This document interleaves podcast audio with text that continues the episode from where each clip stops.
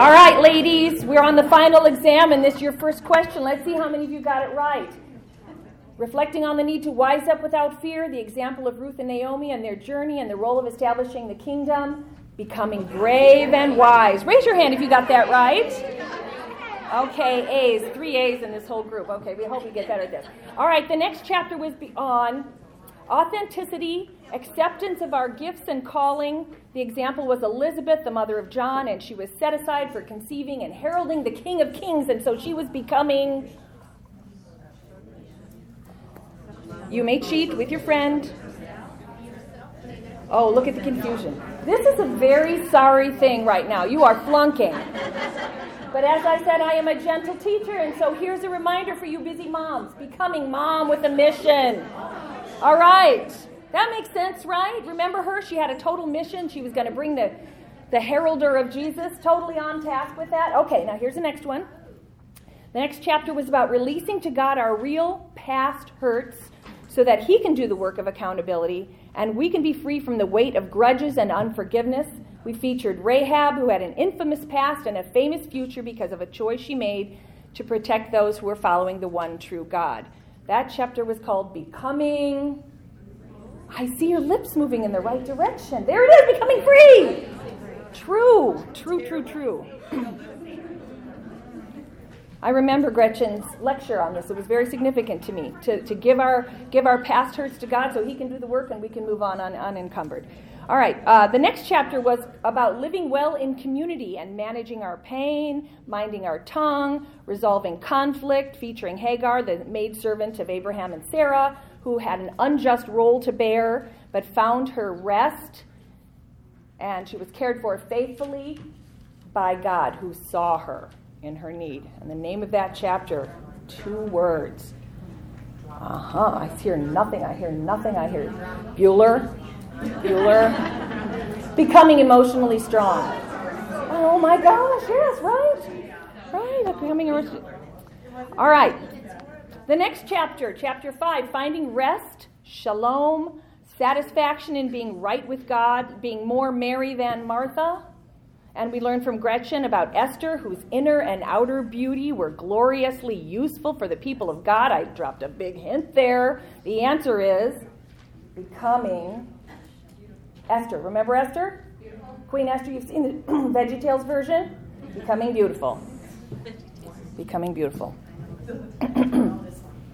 and our last chapter, which we're talking about today, is the art of walking in grace and truth. And the focus of this lesson is a horizontal one with our community and our sisters, and a vertical one with God. And just like the greatest commandments love God, love others.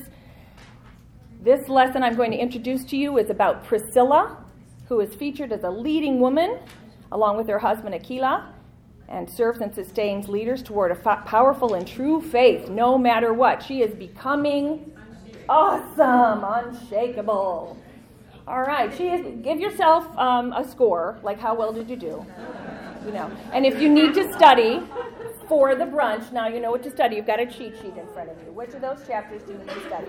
All right, we're going to talk about Priscilla and Aquila, who have an unshakable marriage. They are mentioned six times in Scripture. They are over here on the timeline. Um, this is Paul. He is um, the convert in the uh, that has decided, um, based on his um, encounter with Jesus on the road to Damascus that he is going to be the apostle to the Gentiles. And here he is over here. He has written most of the New Testament. So we're talking about New Testament characters that were involved with the early church here. And among those are uh, Priscilla and Aquila. And they are um, people, Jewish people of faith, who were in Rome and have been exiled by um, the governor, the uh, the, the leader, what's his name already? I've forgotten. Well, anyway, they are exiled because they're Jewish, because Jews are known as rebel rousers, but not only that, because they're rebel rousers for Jesus. So these are Messianic Jews or believing Jews, however you want to put that. Um, they have moved from Rome and they're going to go on to Ephesus and Corinth eventually. Um, they are tent makers by trade, which might mean they weave tent making material or that they actually sew tents and awnings and flags and sails. They have a rousing business because they are on the seashore and it's a windy place. Um, they are missionaries with Paul. They are the first missionaries with Paul, among the first, and they actually may have been martyred for their faith. Tradition says that they may have been martyred for their faith. Um, it was Emperor Claudius, I recall now. So uh, they've been in Rome and they're moving on to Corinth, which I'll show you a map a little bit later. So we're going to learn about their unshakable marriage. The most interesting thing for me about this couple is they're never mentioned separately from each other. They're always a couple, you know, like Brad and Angeline used to be, you know. They are a power couple. They are never listened separately, and most of the time, four of the six times, Priscilla's name precedes Aquila's, which is very significant if you understand how it is to be recognized as a woman of faith in the church and in every, every other historical structure. So this is quite interesting. There's a lot of speculation about that, which I won't go into. You can make up your own mind. But I know Jesus was a radically inclusive um, uh, change agent for God. He looked at women as if they were quite valuable. He poured into them, the women at the well, in other words, his doctrines and his and his truths, and he expects all of us, no matter what our gender, what our stage, what our age in life, to carry those out. And here we see Priscilla and Aquila doing that as a married couple. Very, very cool. They are working out an unshakable mission. In Acts 18 1 through 11, we hear that Paul left Athens and went to Corinth. Athens, Greece, and went to Corinth. And he found a Jew there named Aquila, a native born Pontus of Pontus, recently come from Italy with his wife Priscilla because Claudius had commanded all Jews to leave Rome, and he went to see them. And because he was one of the same trade, Paul that is, he stayed with them and worked, for they were tent makers by trade. And he stayed a year and six months, teaching, teaching the word of God among them.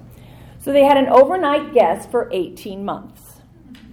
That's a lot. But they had the same trade, and they also had the same mission in mind. Paul, of course, a, apostle to the Gentiles, moving through the processes. You'll read in all of his letters that he starts in the synagogues and moves out. But here are, here are people that are moved to this area that are like minded, and so he goes to stay with them to perpetuate his mission. Now, how do we become unshakable in our work of marriage? I think it's highly commendable to work with your husband. I grew up in a home where my parents did work together and they were home together in my house. And sometimes it was very good and sometimes it was it was not so good. And there are some reasons for that. Um, there's some science behind um, working in uh, with your spouse. I'm going to read you a little science. According to the national Federa- federation of independent businesses 43% of small businesses are family businesses which was mine. And half of those more than half of those are managers uh, as husband and wife there are pros and cons. One pro, and this is important, is sharing the same goals and values and being able to celebrate success together. And while you're celebrating, your spouse actually knows what you're celebrating.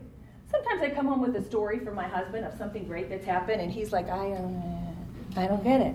Because we aren't on the same page about that particular thing. So if you're working together, you know what each other's goals are, and you know what to celebrate. The spouse partners seem to have a deep trust and understanding of each other personally as well. The cons are um, the personal and the professional mixed together. And there's no place to go when your coworker bothers you because he lives with you. Science says that in a five year study that 5,000 couples found that a spouse's personality affects their career. Well, that's not brain surgery, but here it is. Here's the personality piece we're looking at conscientiousness People foster success wherever they are and in whichever space they live in if they are conscientious, which means if we're other minded, if we're thinking about the other before ourselves. Conscientiousness is characterized by a tendency to be organized and dependable and creates conditions that foster success in all areas of their life. Conscientious people notice and support their spouse by helping them in day to day tasks. The conscientious person encourages habits like reliability, which helps rele- release the overall stress of life, promoting a healthy work life balance. Now, the other thing is um, knowing what you know about. So, uh, spouses that work together do fight a lot, turns out. But um, they fight over the things that they value. And uh, they don't fight more than other people, but they don't fight less than other people as well. But they are in the same household. So the biggest fight that people have is the fight over mm, money this shouldn't be a surprise to us. Even if we're not in business together, our household is a business together. We fight over money. And so um, 87% said they would, despite money trouble, marry the same spouse again. And the scientific research says they think it is in spite of the roller coaster that defines entrepreneurship There's a strong desire to stick it out and a feeling that they're on the journey together. This is huge. This is Priscilla and Aquila on the journey together.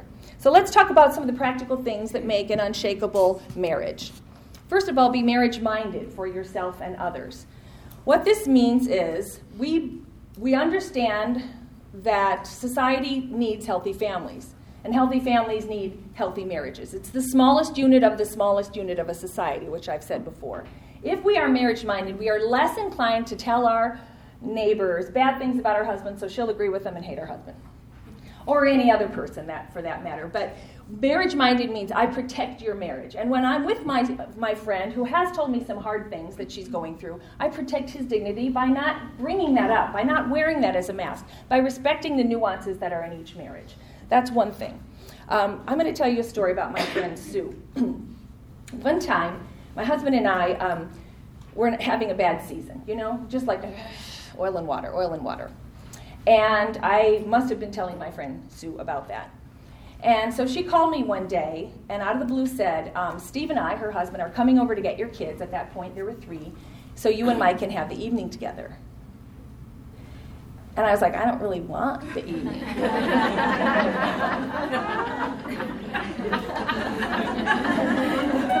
so I started to think of the things that he should know are hard for me. So we should go grocery shopping. We should clean. These are the things that we should do so he would know how valuable I am to this marriage and I wouldn't feel like, you know, a maid or something. And then the whole idea of Steve and I are going to give you the gift of time with your husband. And I knew Sue. She loved the Lord and she loved the sanctity of marriage. And I knew she wouldn't want me to be marching around. So I sat on that idea for a while. And it was like, I think 2 o'clock she called me in the afternoon. I was like, well, okay, if it's not that, it's not that, it's that.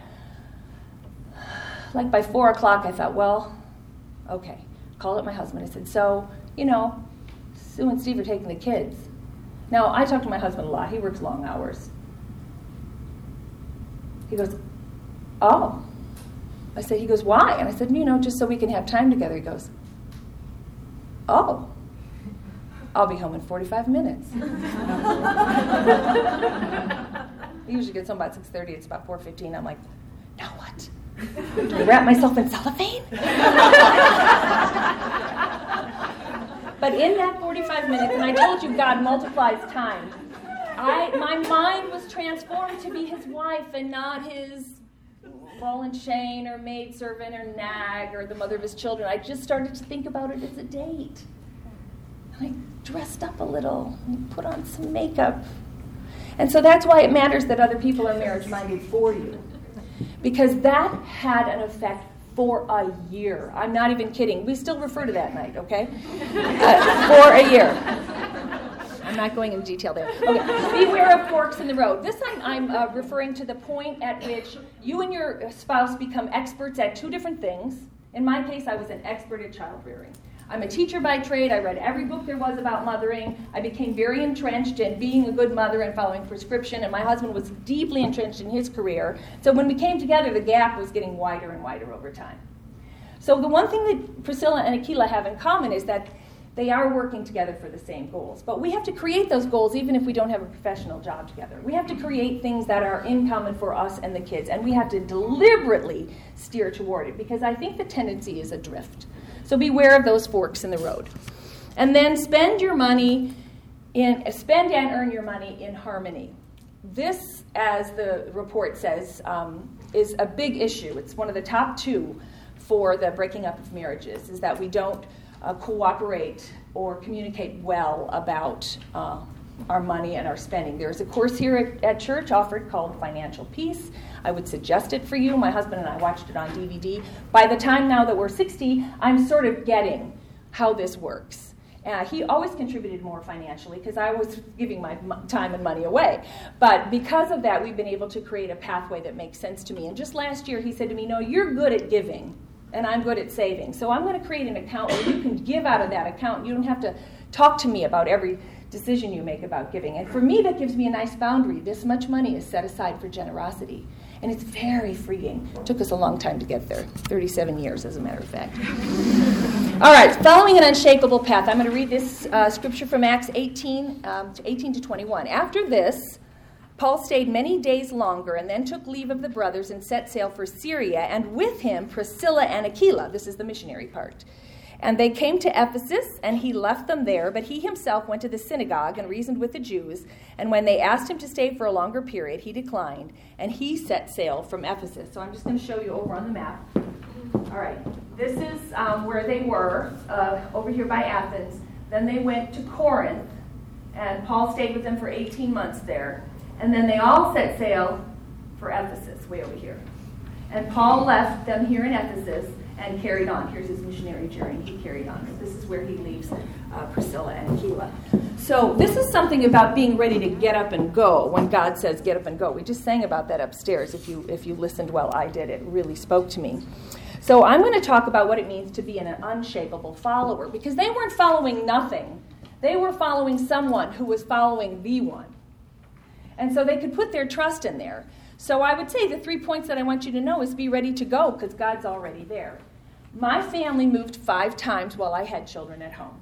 Three of my children went to three different high schools, different grade schools. They were all born in a different town. Every time we moved, I got pregnant. I'm just saying, I'm not moving again. Um, so I will say that getting ready to go was not always my favorite thing. Fact, I bemoaned it a lot. I didn't even realize how difficult it would be for me to reestablish myself in my new community until I got there the first couple of times. Very sad. I think you would call it depressed. I don't think I called it that then. I had a hard time figuring out who I was in the economy of life. I had one or two or three very young children. My, my time and space and ability to get about was limited.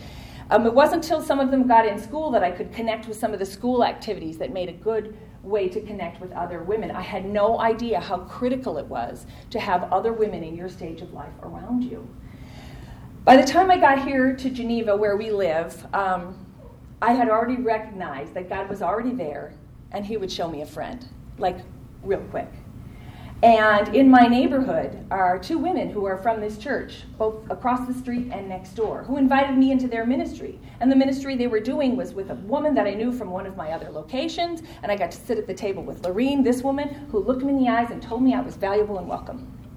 And among other people here in this church and in my community and my neighborhood, people were demonstrating that God's already there. He's got a plan for you. Chill out a little bit. I figured it out after five times. I'm just saying, guys, don't do it like I do it. Do it better.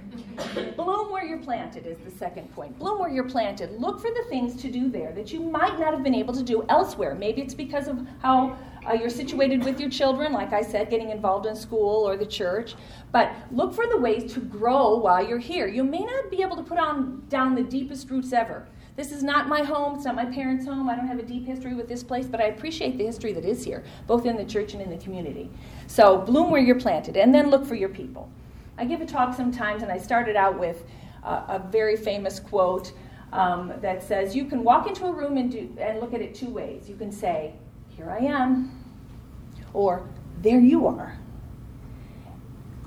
And the more attractive way is to say, There you are, because I see you. I see you. And that matters to you, like it mattered to Hagar. I see you. And I want to know you. I don't want to sell myself. I don't want to charm you. I just want to see you. And so, if you can look for your people by listening to people who tell you their kinds of stories, like my girls in the neighborhood, one of them said um, something about me moving there, and then she said, You must be very blessed to be here. Well, I heard that word. That now, at, at the time, and this is almost 15 years ago, people didn't use blessed all the time. I thought, hmm. And I said, Oh, yeah, I am. You know, God's been good. She said, So you're a believer. Right away now we had a thing. But we were listening to each other, and she was saying, I see you, there you are, bringing me brownies, which is a good way. And um, I was saying, I hear what you're saying, and I see who you are, and you're going to be my people. So i I've been very blessed by that. That's how you can become an unshakable follower no matter where you land. Um, uh, Priscilla and Aquila were unshakable teachers. Here is an example. Apollos, a native of Alexandria, came to Ephesus. Remember, they're over there in Ephesus. Um, he was an eloquent man, competent in the scriptures. He had been instructed in the way of the Lord, and being fervent in the things concerning Jesus, fervent in spirit, he spoke and taught accurately the things concerning Jesus, though he knew only the baptism of John. He began to speak boldly in the synagogue, but when Priscilla and Aquila heard him, They took him aside and explained to him the way of God more accurately. And when he wished to cross to Achaia, or Acacia, I don't know how you say it, um, I should ask Lorene this, the brothers encouraged him and wrote to the disciples to welcome him. And when he arrived, he greatly helped those who through grace had believed, for he powerfully refuted, Jesus, uh, refuted the Jews in public, showing by the scriptures that Christ was Jesus. All right, here's Apollos. They meet him. He knows a lot, but he doesn't know everything. Now, Priscilla and Aquila have made a lifetime of following after Jesus via Paul.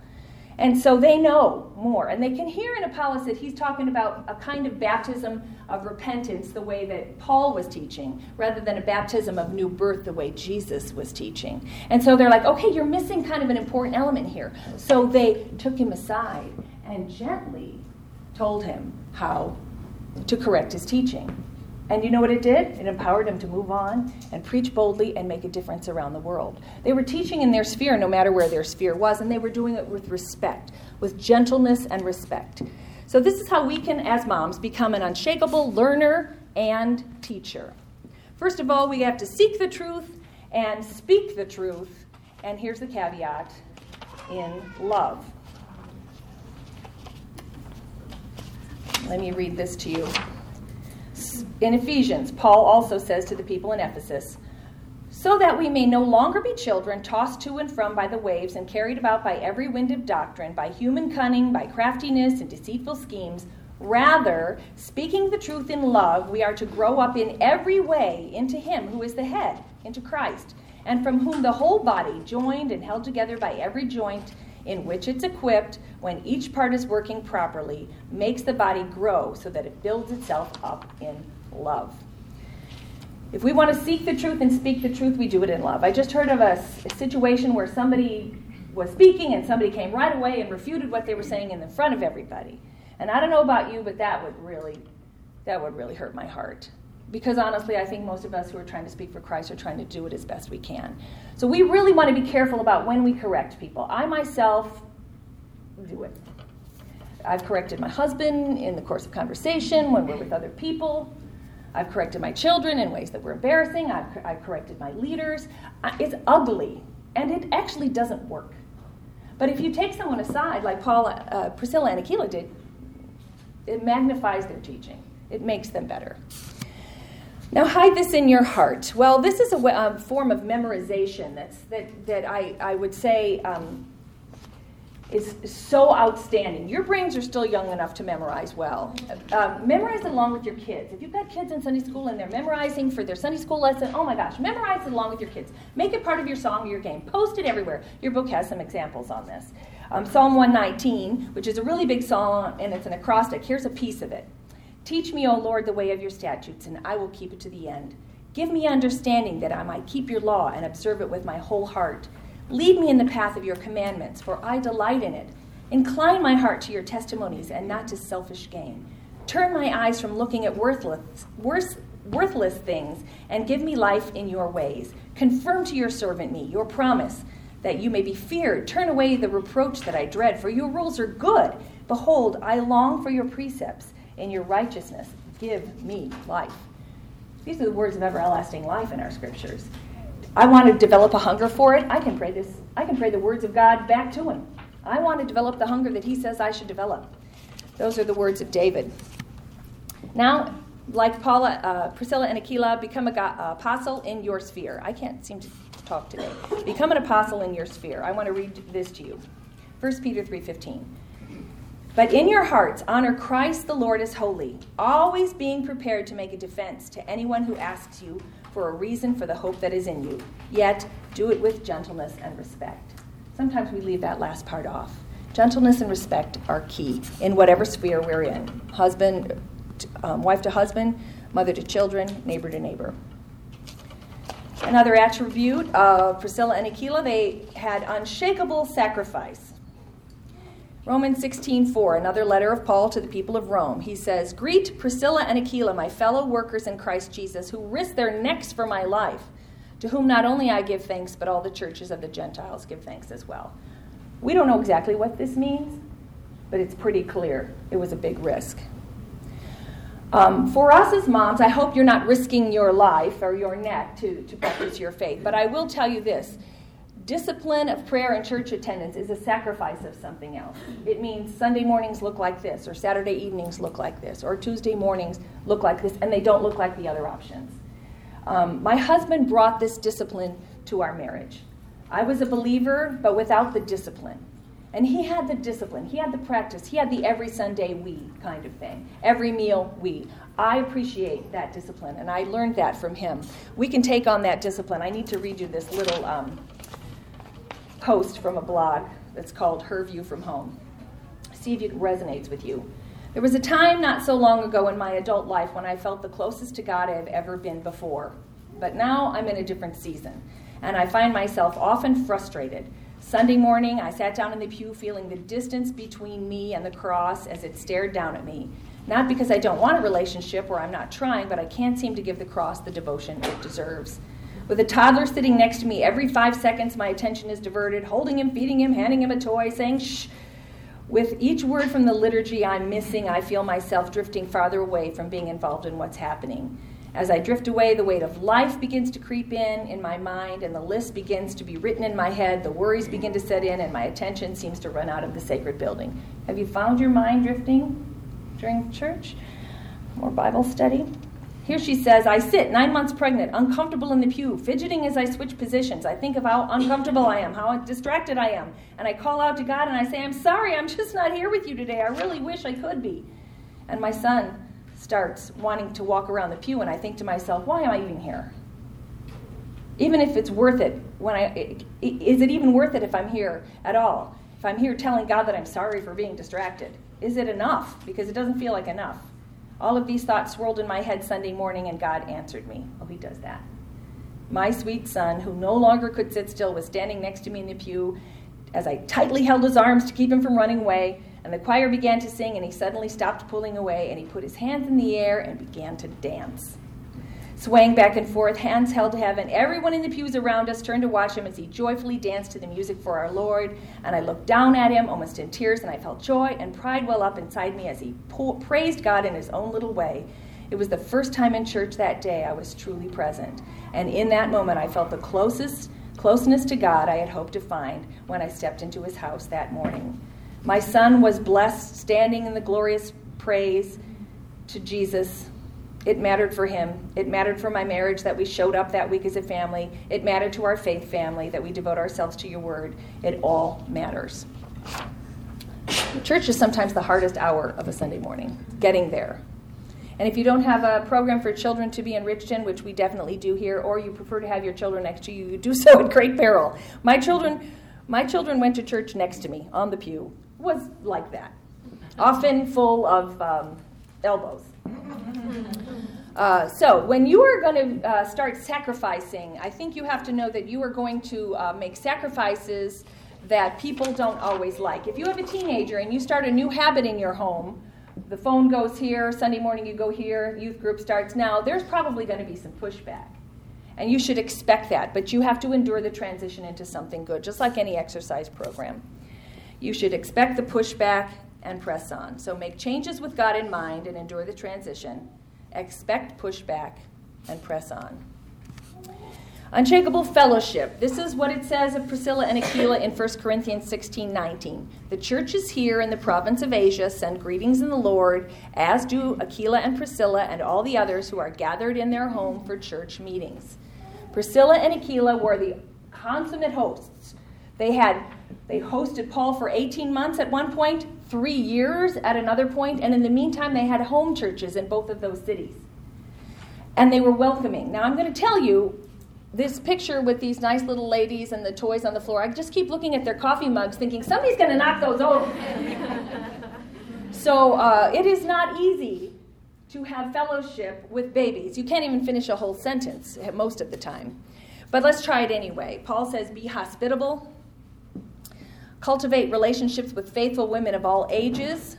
He says again. Peter says, "Be hospitable." Paul says to the to Titus and um, the women there, cultivate relationships with people of all ages. I have been blessed to have some older mentors, some who've passed on, but passed on some amazing faith in the in the face of ending years and pain. And I have some young women who I, I just love being with because they bring me energy and perspective. You are among those. So serve your sisters in their need. If you have that kind of unshakable fellowship and somebody comes over and all you have for them is peanut butter, put it on a pretty plate and have a party. It tastes better on a pretty plate, my friend used to say. And then have an unshakable Christmas because uh, here's the news it's 35 days. so this is a season when we are going to be busy. We are going to be busy through Thanksgiving and Christmas, and there's going to be a lot of things on our agenda. So I want you to be like this woman and point up. Everybody, put your finger up. And tell Jesus, You're the reason for the season. Keep me unshakable. Let me pray. Father God, you are our security, our hope, and our future.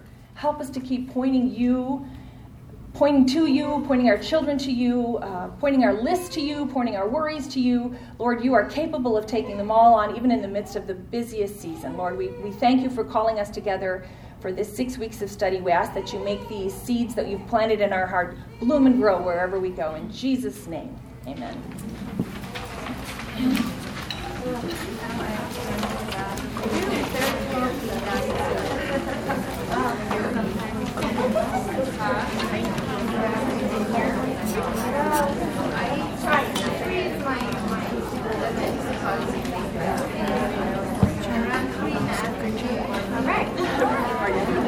Listening to you.